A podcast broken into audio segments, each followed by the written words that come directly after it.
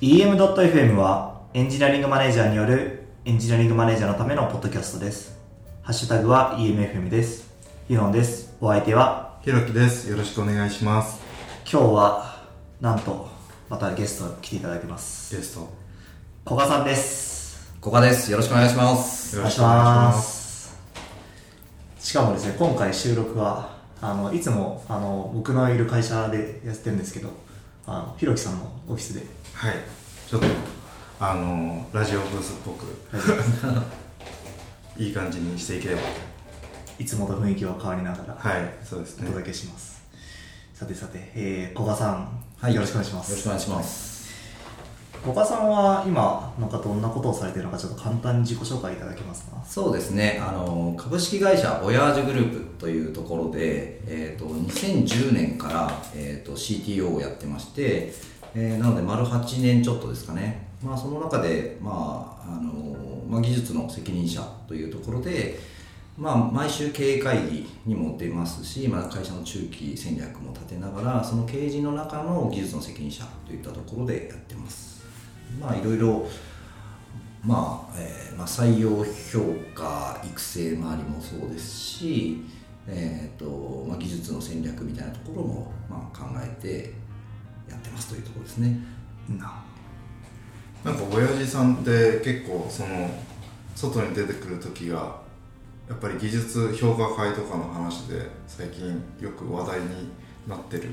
印象があります。そうですね。あのーまあ、ありがたいことに面白いねと言ってくれる方が多くですね。まあ相談されることも、まあ、ちょこちょこあるっていう感じですね。なんか来月に公開みたいなやつってある。あああありがとうございます。実は1月にイベントがありましてあの実際にどういうふうにその評価会というのをやっているのかというのをですねあの皆さんの前で参加していただいた皆さんの前でですねやるという。ーどん、どんなことをやるんですか？でも多分衝撃的すぎて聞いてる人が「えなんだそれは」ってなってるかもしれない。そうですよね、まあえー、と改めましてそのあの、まあ、技術力評価会というのをですね私たちはやっていまして、まあ何かというと,、えー、とエンジニアの技術力を評価する制度です。で、えー、と私たちの会社では、えー、とこう半年に一度ですね評価がありましてまあ、あの昇給給料が上がったりとか昇格、まあ、グレード制を引いておりましてそのグレードが上がるというものがあるんですがその時の評価の指標として、えー、と3つあります。1つは実績です。その人がどういう成果を出したのかというところです。でもう1つが能力。でその能力というのは職種によっていろんなさまざまな、えー、と専門性が求められますというところでその能力の評価というものをですねえー私たちの会社では技術力評価会という制度を使ってやっているというところになります、でそのお給料に関わることの中で言えばその能力っていう部分だけみたいな感じですかね、そうですねはい。でそこ今何名ぐらいの人がその技術力評価会の対象になるエンジニアさんなんですか？そうですね、えー、と会社全体で言いますとエンジニアが今110名ぐらいいますでその中で、えー、と先ほどちょっとお話が出たグレード制というのを引いていまして、えー、と4段階のグレードに、まあ、エンジニアがプロットされているといった形になります、でその中の、えー、とグレード下から2つ目のグレード、うん。えー、と下から数えて1234の1番目と2番目の人は評価される側になりますね、で下から、えー、と2番目3番目4番目グレード234の人は逆に評価する側になります、なので関わってるので言うとエンジニア110名ほぼほぼ全員が関わっている制度なるほど。という形になります。こんなたくさんいる中で、まあ、評価を回していこうってなると結構大変でいろんなコースたくさんの工数がかかりそうな話なんですけど、はい。大体そのどのぐらいのエネルギーを割いて 技術力評価会っていうことをしているんです気になりますね。そうですね。あの非常に投資しておりますそこは。あのまずその一人の人を評価するという時に評価される側に対し評価される側一人に対して評価する側は2人います。で評価される側が、えー、と今回で言いますと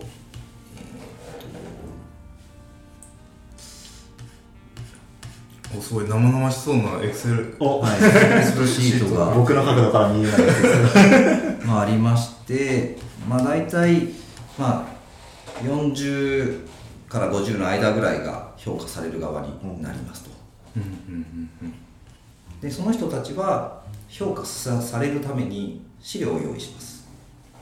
でその資料を用意しておくという時間と当日の評価する時間 1, 人に当たり1時間30分。やりますっていうところで評価される側でいうと資料を作る時間と実際に評価される1時間30分の時間。あとは最後フィードバックをもらうのでフィードバックの大体30分ぐらいの時間っていうのが評価される側の1人当たりにかかる時間ですね、で今度評価する側。評価する側はその資料を事前に読み込んでおく時間と当日の評価会に参加する時間と一番時間がかかるのがその評価結果レポートを書く時間ですね。あでレポートを書いてレポートを書いたレポートを、えー、とそのままあの公開するのではなくその公開の一歩手前に今度は私 CTO とその評価結果レポートをすり合わせするっていう時間があるんですね。でそのすり合わせをした後にあの社内に公開して本人にフィードバックをするという形なのでまあ結構な時間を使っております。結構な時間使いますねこれは。社内に公開しているっていうのは全部のフィードバックを文文章として。そうですね、あのー一部その私が、えー、とスピーカーデックに上げている資料にはチラ見せはしているんですが、そのえー評価される側が事前に用意した資料と評価者2人が、えー、と書いたレポートはえー社内の GitHub のリポジトリで全員に公開されています。なんかその評価のコメントを社内に公開するってはい。なんか結構勇気がいることなんじゃないかなと思ってまして、はい。なんかそれに対するなんか社内のこう何でしょう声とか、はい。なんかまあ賛成もあったと思うし反対もあったと思うんですけど、ちょっとその辺の話をお聞かせいただきたいです。そうですね。あの実はその公開に踏み入ったのはあの何回か回した後なんですね、うん。最初あの当初は、えー評価の結果というのは全て私 CTO に全部評価者から受けて私がそれを読み込んで本人にフィードバックをするという体制を取りました。それをやることによりその評価者ごとのばらつきみたいなものであるとかその、えー、とやっぱりその伝えるというのも大変ですし、えーとえーとまあ、その辺の難しさをですね一旦 CTO が吸収しますと。いう形でやったんですね。でその後に徐々にやっていく中で、えー、と公開へ踏み切りました。で公開へ踏み切ったじゃあどのタイミングでなぜそのタイミングだと踏み切れたっていう話で言いますと,、えー、とまた一つこの技術力評価会の仕組みの話になるんですけれども技術力評価会というのは、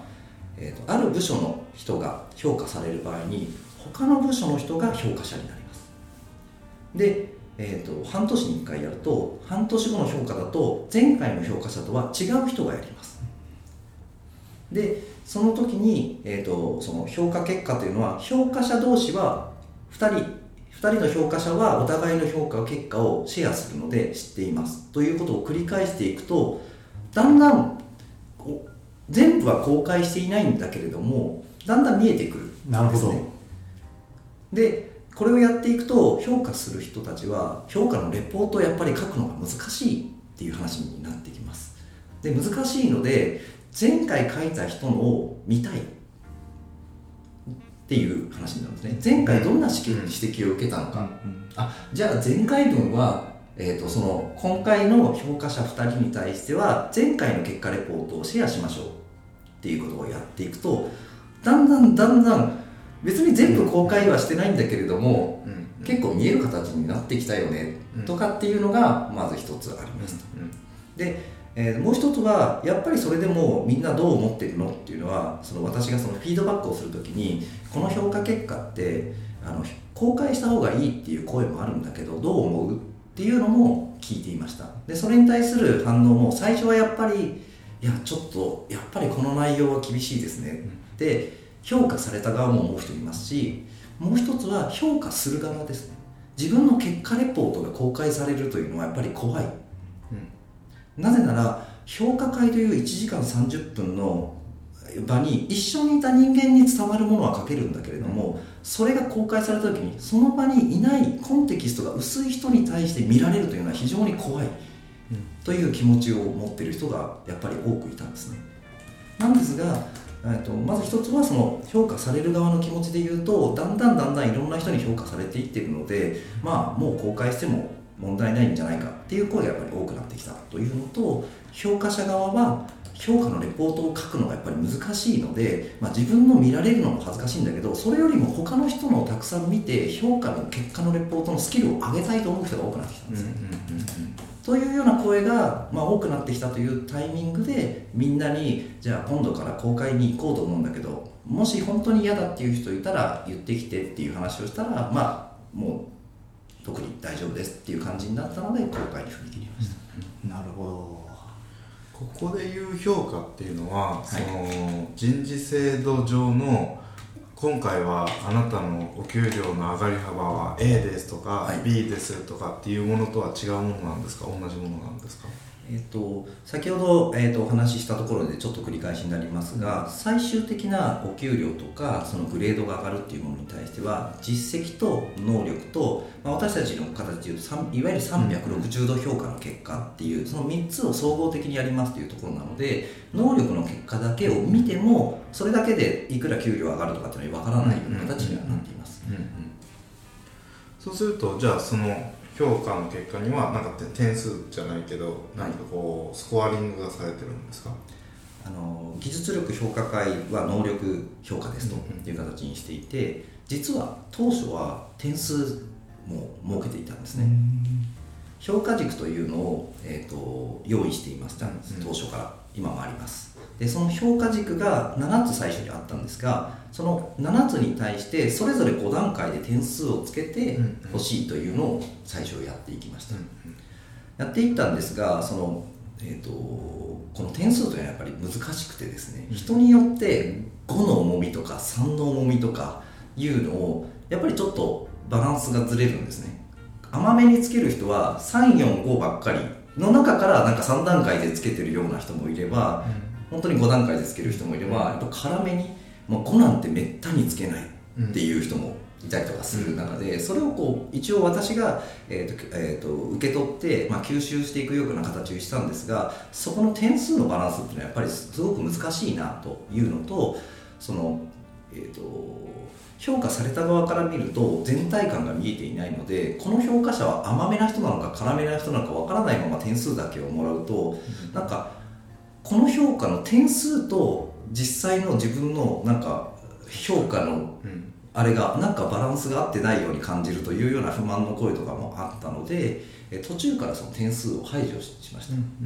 点数を排除してその代わり文章をしっかり書いてくれというですね評価者にとってはより難しいことをですね要求する形になりました。じゃあそのこうアセスメントとかイバリエーションとかっていうよりもなんかフィードバックに近いものとして、結構機能しているっていう感じなんですかね。はいでもこれはあの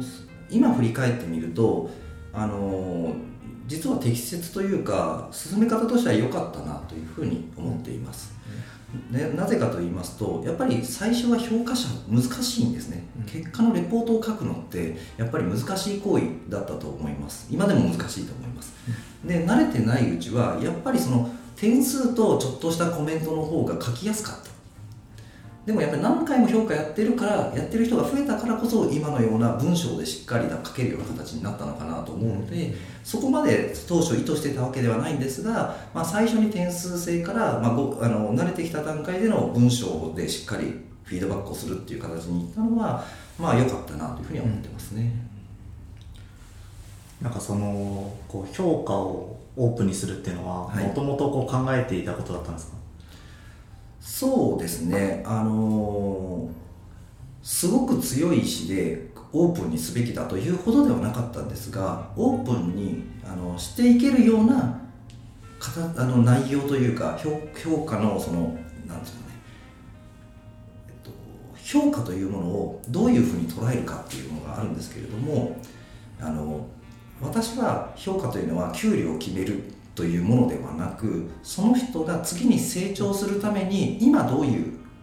位置づけなんだろうっっていうところがすごく重要だというふうに思っていますのでもしそれをあの一番の重要なポイントだとするんであればオープンにしていくことというのは非常にいいことだろうというふうには思ってはいましたね。なんかオープンにしていくとなんか周りもあこういうことをやることがやっぱそのなんかこう成長につながるんだとか、はい、まあなんかある意味評価をされるんだみたいなことが分かるっていうのは、はい、なんか結構いいなと僕も思いましたね、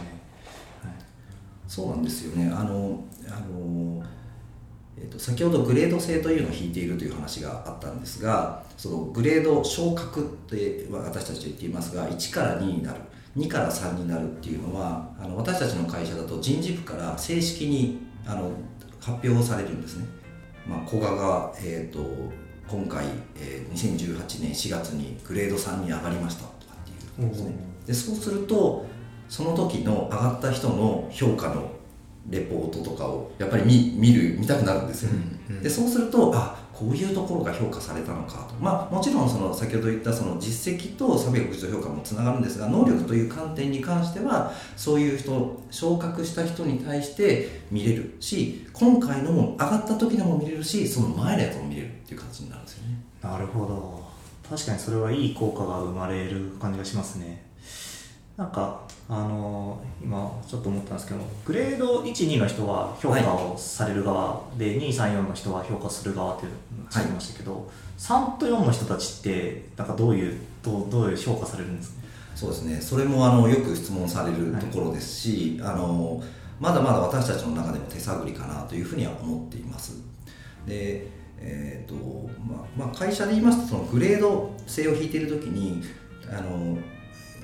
と、グレード1とか2の人というのは明確に割とこういうことをやってほしいというのが、まあ、分かりやすい形かなと思うんですがグレードが高くなればななるほどやっぱり会社としては抽象度の高いことを、まあ、求めたい求めるんですよね。でそうすると何であのご評価するかというのはやっぱり難しいところだなというふうには思っています。なので、えーと3とグレード3と4の人に対しては積極的に自分から会社全体にプラスになるようなことをやってほしいと言って自らあのエキストラ評価会みたいのを開催してみんなの前で自身の成果を発表するとかまあそういうそのような形をとっています。なるほど。なんかその自分がその自分の評価を自分で決めるみたいな感じに近い感じになってるって感じですね。えっ、ー、とえーと、そうですね。あのグレードが低い方はあのどちらかというと高い人たちから君たちのいいところを見つけるというようなことをやっているに対しグレード高い人に対してはその見つけるんじゃなく自分から会社に貢献してるというものを自分でちゃんと考えて自分で発信していってほしいというところ。なんで結局その上長の評価の割合っていうのが評価制度上は高くなってくるっていうことなんですかね。その能力の発揮というか。その今、えーと、スキルの評価の仕方っていう部分と実績の評価の部分の話がありましたと、はい、で実績の評価の部分っていうのを、えーとより重視されるようになるからそのそれだけ能力がある部分っていうのをちゃんと周りの人に分かるように伝達していきましょうっていうことをやっているっていう意味なんですか？そうですね。あの能力は、えーと、他の人に測ってもらうというよりはそれを、うん、えーと、もう発揮した状態で実績につなげていける人っていうことですかね。なんでそのパブリックな制度上はそういうふうにその能力が実績に含まれるようになるはずだから、はい、っていう設計をされてそうですね、うんうんうん、これ結構面白いなと思ったのはあのその点数付けの話かなって僕僕聞いてて思ったのはあの UX インタビューとかするとかアンケート設計するみたいなことってあって、えー、それこそこのあの密室みたいな部屋であのちょっとユーザーさんにお話を聞いてえー、なんかインサイトを掘り当てていくというか説明してもあのなんか掘り当てていく作業の時にあのいろんな人に何人かに聞いて点数つけてもらおうとしたりすることってあるんですよ。結構ダメなこうアンケートのせインタビューの設計者だと。でさあの少ない人に聞く場合はあんまりその点数つけるとそのそれで後からその統計誤差とかいろんなものに引っ張られちゃってなんだか分かんなくなっちゃうけどそのどういうフィーリングだったっていうそのインサイトをどう掘り当てるかみたいなところにエネルギーを割いてって逆にそのアンケート設計とかで100人とか200人とかに聞く場合はどうやってそのこう個人の癖をこう省いていくかみたいなことで一番分かりやすいのはその1と5が大量にある偏りの人だけを排除するとかそのなんだえっ、とその全体の、えーばらつきを補正して数字に反映し直すとかそういうのは結構アンケート設計とかでよくやる話なんですけどなんかその評価みたいな話でもその少ない人数に、まあ、2, 2人からこうフィードバックもらうっていう話だとしたらそうやってそのインサイトを掘り当てていくというかそのいいとこ見つけるみたいな話をおっしゃってたみたいに、えーそっちになんかベクトルが移っていくんだなっていうのはちょっと似てる話だなと思って聞いてたんですよね。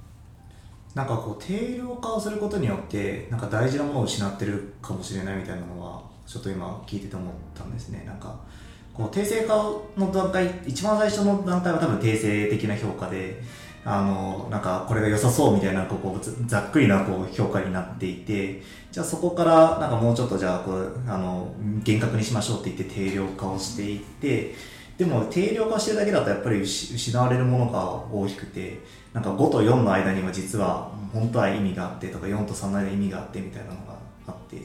じゃあそれをもうちょっとあの言葉で説明できるようにしようって言った時に結局また訂正化に戻るみたいな。でなんかこの定量から訂正に戻っていくっていう過程がやっぱり訂正化の方が大事だねみたいになったのはなんか結構面白い事例だなってすごく思いました「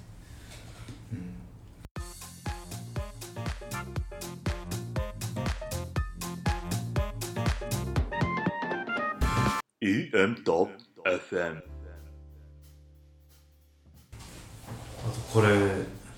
なんだろう。めちゃくちゃ文章力問われる話だと思うんですけどそうですね。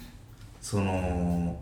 なんだろう。僕とかユノさんとかもそうかもしれないけど比較的本読むタイプだからその文章で困る経験はそんなにしてないと思うんですけど。いや結構困ってます。その比較的なんですかねその理工系に寄った方の人でその文章を書くっていう訓練をそこまでできてない人っておられるじゃないですか。でまあ結構ねインとか行っちゃうとね部署書かざるを得ないけどそのそういうのあると思うんですけどそこで苦手分野をこうガリガリっとこうトレーニングしていかないとその人評価上がらなくなっちゃうじゃないですか。文章力がある人が評価されるからね。でさらにこれってあのまたそのなんだろうな古賀さんの仕掛けがあると思うんですよ。その他部署に説明するんですよねじ自分の。そうするとこんな背景でそのこの技術を用いましたよっていう説明を理路整然とできなきゃいけないわけじゃないですか。そのコンテクストのをちゃんとサマリーしてそのコンテクストに適した技術だからこのようなアプローチを取りました。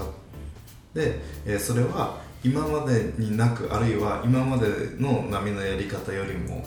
はこれだったけれども波のやり方もよりも効率的でそれはどのような観点で効率的であるかを説明するわけですよね。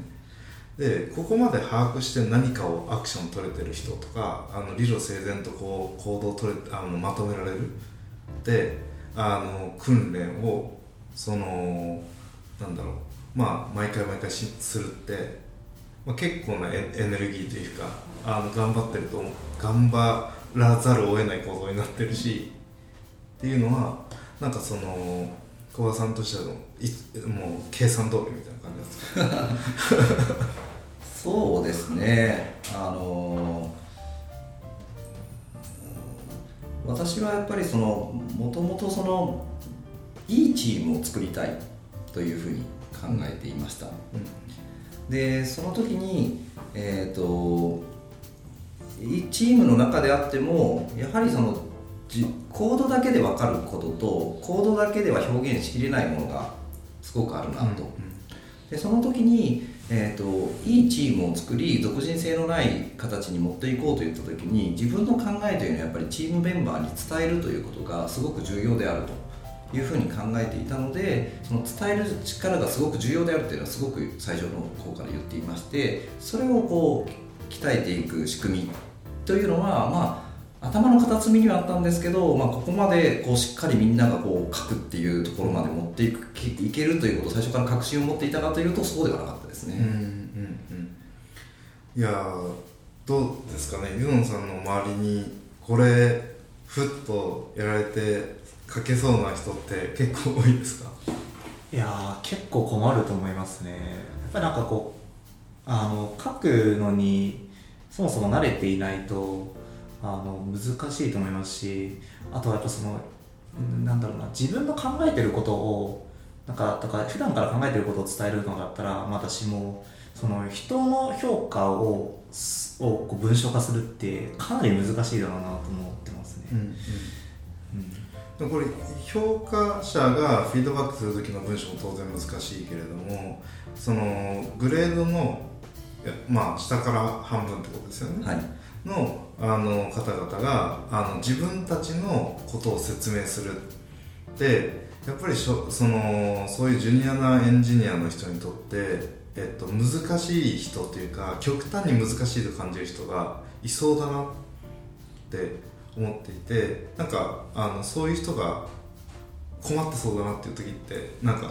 どういうアプローチがなされるものなんですか？そうですね。あのそこはやはり難しさっていうのはすごくあったと思いますのでまず最初にそのテンプレートというか、う何を書くべきなのかうん。っていうのを、まあ、作りますとでそこに埋めていくとなんとなく説明しやすくなるというか評価するポイントに沿った形に書けるというのをまず用意するというのが一つのよくあるやり方だとは思いますと。でもう一つそのあのとはいえそのそれがあって穴埋めするだけでいいものになるかというとそうでもない、そうないので、えー、と基本的にはその人の情緒がサポーターという形でつきますなのでその資料を、えー、となるほど。しっかりサポートする上司があなたの仕事いやこういういい仕事してたじゃないかと。こういう考え方でやってたんだよねとかっていうところをやる。なのでそのタイミングで実は上司とそういうことを一回こう考える時間にもなります。なるほど。この今度はその上司は結構大変ですねよね。そうですね。あのこれまあ難しいというかあのぱり人いい人が多いので自分のこうメンバーって可愛いし高く評価してもらいたいじゃないですか。でそうすると他のチームから評価されるタイミングの方が積極的にこう一緒に考えてあげる機会になったりとかするんですよね。なるほど。なるほどなんかでもそれはかなりいいこうなんか正のこうフィードバックというか正のループが回ってる感じがしてすごくいいですね。あともう一つ、えー、と最初は取り入れてなかったんですがあのとはいえですねやっぱりそのあのまず文章に起こすっていうところもそうなんですが伝える伝え方とかその話の持っていき方っていうところもやっぱりすごく重要だと思っていますのでえっ、となんかまあ何年かぐらい経ってからですね素振りっていうのもやるような形になりまして、えー評価者ではなくチームメンバーに対して一回その素振りをするみたいなあいいですね。私た今回こういう題材でこういうところを推しポイントとして発表しようと思いますっていうのをチームメンバーにやるということをやるんですね。そうするとチームメンバーも実はそういう形で他のチームのメンバーの話を聞いた聞く機会が一緒に仕事はしてるんだけれどもそういう話を聞く機会って実はなかったりとかしてそのチーム内へのそのナレッジシェアにも少しつながったりとかいうこともなんか自然に起きてきました。ねなんかそれどんどんちっちゃくしていくと LT みたいになりそうな感じも。そうですね。なんか重い制度ではなく小さくそういうことが行われているというのもあの未来にはあったら面白いなというふうに思いますね。なんかあのそういえばさっきあのこの評価の評価会では90分のプレゼンをするっていう話をはい。してましたけど、結構90分話すって大変ですよね。えー、と持ち時間は90分なんですが、えっ、と大体プレゼンは30分でで残り1時間が質疑応答という形でやっています。とはいえなんか30分を話し続けるってまあまあなんかちゃんと訓練してきてないとあのその30分に伝えきれないとか逆にこうなんか少なすぎる多すぎるみたいななんかいろいろありそうだなっていうの思うんですけど。はい、ですそうなんです。あのまさにその通りであのす最初の頃最初の300回ぐらいはですね私最初300回。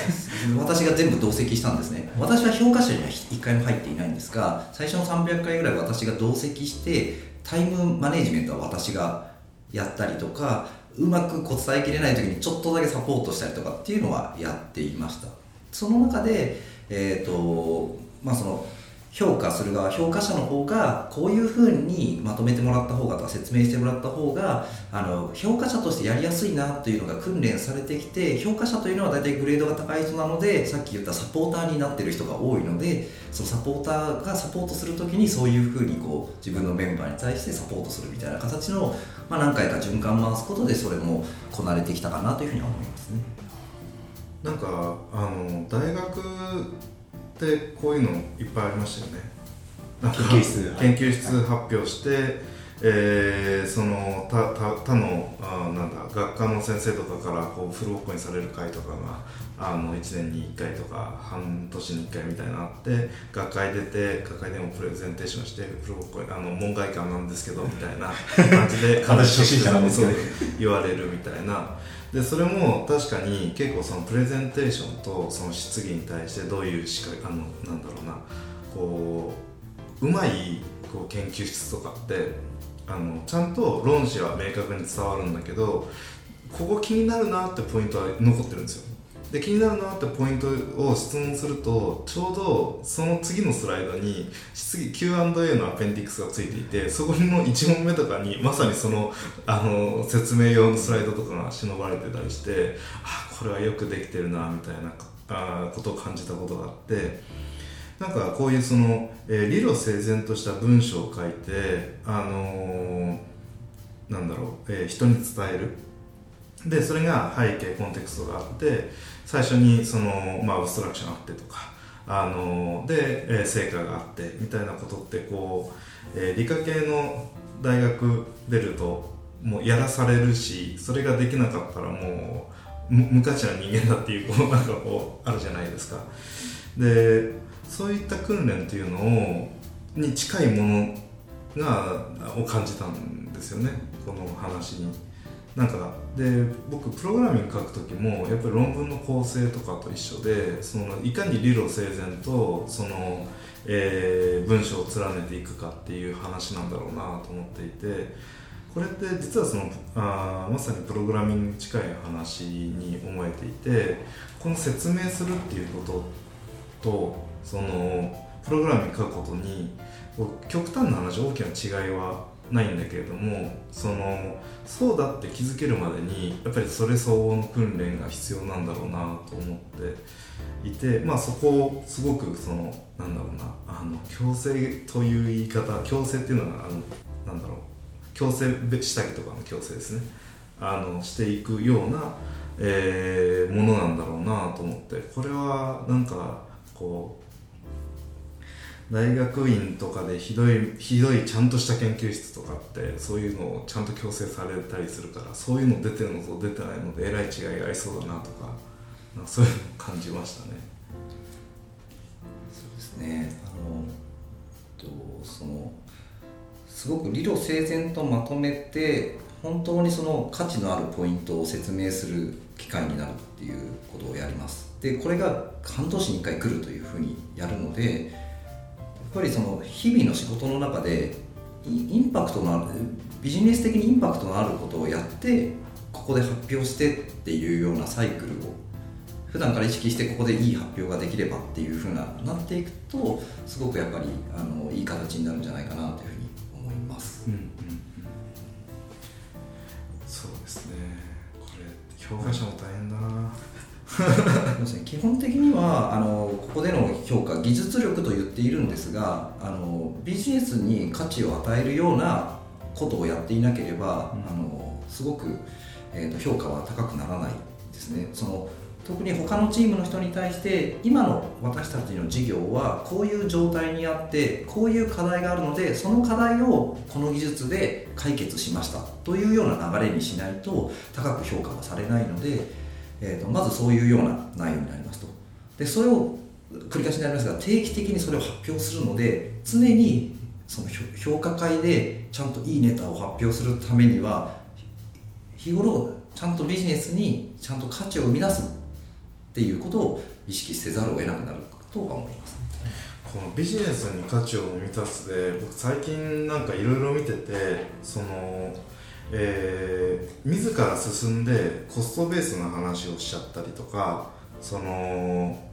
なんだろうコストカットになりますみたいな話とか労働力がこうなんだろう、えー、少なくて済みますみたいな話の説明の仕方をしたりもっと極端な話なんかその、えー、ビジネスとして、まあ、グロースしていく価値っていうよりも、えーと、説明のパターンがこう確一化していて、えー、すごい卑近な話で説明をしちゃうパあのエンジニアの人って多いなみたいなことをすごく感じることがあって例えばなんだろう、えーと、昔コーヒースクリプトって流行ったじゃないですか。であれであのよく言われてたのはあのなんだろうタイプ数が少なくてかあのコード書けるからすごく生産性が高いみたいな。これ言ってる意味わかんないなと思ったんですよ。タイプ数少なくても生産性上がらないだろうと思って。そ そのでなんかそういう説明ってなんかこうあのこうベタな説明をしちゃった時になんかそのビジネス価値とはずれてるんだけどすごく説明しやすく聞こえちゃうワードっていうのがそういうコストが減ってますとかなんか生産性が上がってますってなんか説明してるようであまり説明できてない言葉ってあるじゃないですか。で最初にそこに結構そのなんだろう陥ろうとすると説明可能な仕事を今度しようとしちゃうみたいなことになるんじゃないかなっていうのが僕はこのそこに対して何か工夫があるのかなっていうのをちょっと気になったんですよね。ああそうですね。いやちょっとその点はあまり考慮はしていなかったというか深くは考えてなかったですね。ただえー、とその側面はあるありますと。あの説明しやすいようなものを出してくるというところはすごくあって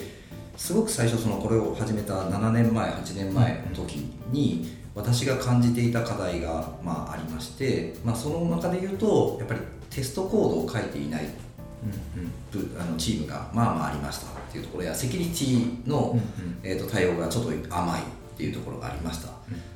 ていうのはあのこれはもう文化として変えていかないとその無理だなというルールを作るとかそういうものじゃないなっていうところがあった時にまあ、割とそういう直近で変えたいなというものに対しては評価軸に盛り込んだんですね、うんうん、そうすると目に見えてみんなテスト書くようになりましたしセキュリティをちゃんと意識したコードになりましたっていうようなところがありその先ほど言った評価されやすいような動きをしたっていうのはすごくあったと思います、でそこがもう大体あの目につかなくなってきたもう当たり前になったっていう段階で評価軸を変えて、その時に、えーとよりそのビジネスにあの価値を生み出すというような内容の、うんうん、えーと、ちょっと抽象度の高いような評価軸に変えてこれからこの評価軸でいくよっていうような形にはしました、なんか今の話を聞いていて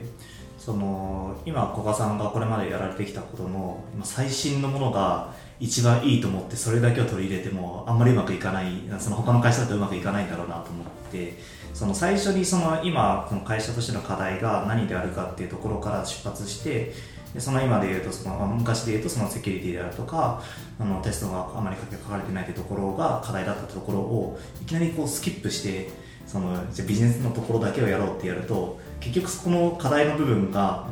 結局結果的にがんになってあうまくいかないみたいなことが起こりそうだなと思いました。なのでなんかそのこの会社の中にその何かこう入れるってなった時に古賀さんのこう話をこう参考にするのはすごくいいと思うんですけどそれをただ持ってくるのがすごく危険なんだなっていうのをすごく感じました。そうですね。ありがたいことにその相談を受けることがあのまあちょくちょくあるんですけどもその時にあのすごく私が言うのはまずいきなりコピペは危険だよと。その中のコードがよくわからないんだけれどもコピペして動いたからわーいっていうのは絶対にうまくいきませんよっていう話をします。で私の導入当初の時に感じていた課題。でその課題を解決するその課題を解決するための手法の一つというか施策の一つでしかないんですよと。でそれがうまく回ったから今こういうふうに広がっていったけれども最初課題を解決するためのものだったので今あなたの会社では何が一番大きな課題なんですかっていうのをまず聞くようにはしてますね相談を受けた時。に。なんかそもそもその評価をすることそのものが課題なのかどうかっていうところからも出発する必要がありまそうですね。評価を通じてどうしたいんですかっていう話だと思ってます。ハウから入ってじゃあそのまずは評価をするところから始まってじゃあ評価のためになんかどうすればいいんだろうじゃなくて会社としてそのなんか課題何かが課題になっててじゃあそれの一つのやり方として評価が一個切り口としてあるけれどもじゃあその評価がうまうまくいってないからっていう形で進めていくのにってことですね。そうですね。最近そういえばあの社外評価者を呼んでいるって話をちょっと記事で読んだんですけれどもはい。なんかこの社外評価者って僕今まで一回も聞いたことがないワードだったのでちょっとこの辺り深掘って聞きたいなと思ってるんですけれどもこれってなんかなんでこれをやるやろうっていう話になったんですか？そうですね。あのえー、と社外評価者を、えー、と最初に取り入れたのが、えー、と2017年の、えー、と夏の回78月ぐらいの回ですかね、まあ、なのですでに5年、まあ、ぐらい運営を運営してこの評価会という制度を運営した後に、まあ、取り入れたものになります。で、えー、と最初のまず一つの理由で言いますと、えー会社の中で新しいあの世の中というかその私たちの会社の中で新しい領域の技術領域新しい技術領域にチャレンジすることになりました。でその領域にチャレンジしている人数は少ないですと。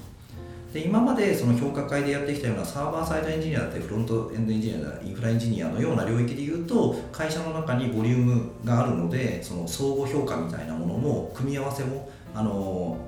あのまあ多様な組み合わせが持てたというところがあるんですが技術領域新しめのものでいうと関わってる人間が少ないのでまずそもそも少なくてその他のチームから評価するみたいなものが難しいというところだったんですね。でそうした時にこの技術力評価会という制度は私たちの会社の中ではうまく回っているという認識だったのでこのうまく回でも新しい技術領域に対してもうまく回していきたいといった時にじゃあ社内にいないんだったら外の人に入ってもらおうかというのがまず最初のきっかけですね。なんかこのあの呼んだ方々のこうお名前を見ると相当 強い人たちをそう。相当な方々に来てもらってましたよね。なんか一人二人とかじゃないですよね。そうですね。はい。ありがたいことに今まで本当に強い方々に来ていただいて総勢えーっと20人ぐらいですかね。はあの来ていただいてまた、えーっと来年の1月もですね新たに何名か来ていただくことにはなっています。でその時の、えーっと評価の基準あの社外の評価者をどういう方を呼ぶのがいいのかっていうところで考えた時にはまず一つはその新しい技術領域に対する専門性のある方というところから発信しました。であの人の評価難しいですよね。自分のメンバーでも難しいのに社会の人のとなると、まあ、さらにハードルが上がると思いますので評価をやったことない方だとやっぱり難しいと感じてしまうだろうなと思いますので、まあ、実際にそのある組織の中で評価を経験している方で技術領域があの専門性がある方という形で、まあ、お願いしていったという感じですね。これはもうバイネームであのお願いしますって声かけていったとか？そうですねあの、まあ、あの名前も公開していますので全然問題ないと思いますけどその私たちでいうとそのデータ分析系の領域でいうとやっぱり人数がまだまだ少なかったのでところてんさんとかにお願いしたりとかですね。なるあとは Android のネイティブのところもあのまだまだ人数少なかったっていうところもあるのであのデプロイゲートの CEO の藤崎さんとかに来ていただいたりとか。まああの本当にあの、えー、と技専門性も、まあ、マネージャーとしての能力としてもすごい優れた方に来ていただいていますね。なんかそれを聞くとやっぱりこう社内でこう情報を閉じておくっていうのはあんまりなんかこういい手じゃないなっていうのは思ってその普段からこう社外評価についてすごく力力入れてますよってことをおっしゃって伝えられてましたしあのそこに対してあの自分たちはこういう評価をしてますとかあのあとはまあそもそもそのそういう人たちと方々とこうつなが元からつながっておくっていうのもまあ、こう大事だなって思っていてやっぱこう社内に閉じて何かやろうって考えすぎずにもう社外公開していきながらこう他の会社の方々も巻き込んでこう良くしていくっていうのはなんかすごくいいやり方だなと感じましたね。そうですねあのそのやっぱりその全あの私たちの会社の中でいうとそのグレードの高い人間というのは既存のやり方ではうまくいかないものをゼロベースで考え直して進められる力が必要だっていうふうに、まあ、言っているんですね。まあ、それこそ、まあ、私自身もそれをやらなければいけないと思ってますしその評価会社の中の評価っていう枠組みだと多分そういう発想が出てこないと思うんですよね。そうではなく能力評価を適切にやるんだというふうにをベースにした時には社会という選択肢がまあ見えてきたという感じですね。確かにその能力っていうことを切り口にするとそのコミュニティとしてこう育て上げるみたいな意味意図も意味もできるっていう形ですそうですね。何かその相談あのまあ相談できる人が社内だけに閉じるのではなく社外も含めて目を向けられるっていうのはすごくプラスだなとは思ってますね。なんかこうこれらに対して今どれぐらいの、えー、と僕がした多分一番最初にした質問でエネルギーを割いていますかっていうのに対してこのぐらいの投資をしていますってこう古賀さんが回答したのが多分全てのフレーズなんだろうなというかキーなんだろうなっていう感じがしていて、えー、その評価っていうのがその能力向上とかその技術者集団をどういうふうなにステージアップさせていくかっていうものだから投資としてこれだけの時間を割いてそれがあの実ってるんでよりどんどん投資していってるというような感じなんですかね。そうですねあの社内その最初に小さい形で回していって投資対効果がいいと思ったので全社の中に広げていきこのこのあの投資対効果があの高いのでさらに広げられるという考え方ですね。雪だるま式に、はい、他の職種の場評価ってどうされてるんですか？えーとエンジニアに対してはこの評価制度をやってやって、まあ、あのありがたいことにあの会社の中でもあのいい仕組みだというふうに認識していただいてその特に人事部人事本部の方からもですねあのすごくあの良い制度だと思っていますというふうに言っていてじゃあ次はっていうところではデザイナーの方も同じような仕組みであの回していっています。でえー、と同じように部署を超えてデザイナー同士が評価するというところで評価軸は違うんだけれどもその進め方というかですねは同じような形でやっていこうというふうにしていますただあの私たちの会社で言いますと,、えー、とエンジニアの規模に比べましてデザイナーは全体数の人数が少ないのでそのエンジニアほどバラエティがあるような形のあの組み合わせになっていないというところは課題だなというふうには感じています。でもまたそのこうデザイナーの側のこうチームを見ていてまたなんかこう一つ一つそのエンジニアがのチームでやなってきたこう乗り越えてきたいろんな障害をまた一からこう乗り越えていく姿を見ていくのはなんかよ旗から見ててすごく楽しそうだなって思いますそうですねその辺をその乗り越えるのを楽しめる人っていう人たちはすごくあのやりがいのある感じになるんじゃないかなと思いますね。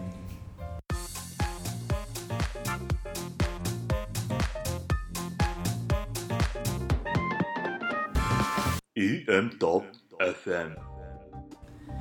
さてそろそろあのいいお時間になってきましたけれども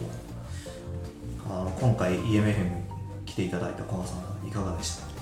そうですね。あのいやこの評価の話とかですしその評価会の仕組みとかもそうなんですけどもそんなにそのなんていうんですかね分かりやすいものじゃないっていう思ってますしそのあのなんかお話を聞かせてくださいって言って話した時にもあのなんか私がすごく重要だと思ってるところがたまに伝わらない時もあるなっていうふうにあるんですけども今日はもうお二お二方がですねまさになんかそこですよねっていうようなこうやり取りができたのであのすごく楽しく話ができました。なんか結構あのあのエンジニアリングマネージャーミートアップでもこの評価の話って今まで2回やってますけど必ず出てるこう話題だったのでやっぱりこうエンジニアリングマネージャーになった人たちは絶対こうここでどうしようみたいなあのこう思うタイミングだったと思うのでなんかこの話をこう生の声を聞けるっていうのはすごく貴重なこう場だったんじゃないかなっていうこう視聴者の方も思いますね、はい、さて、えーリスナーの方はいかがでしたでしょうか？えー皆さんの声をぜひ我々に届けてください。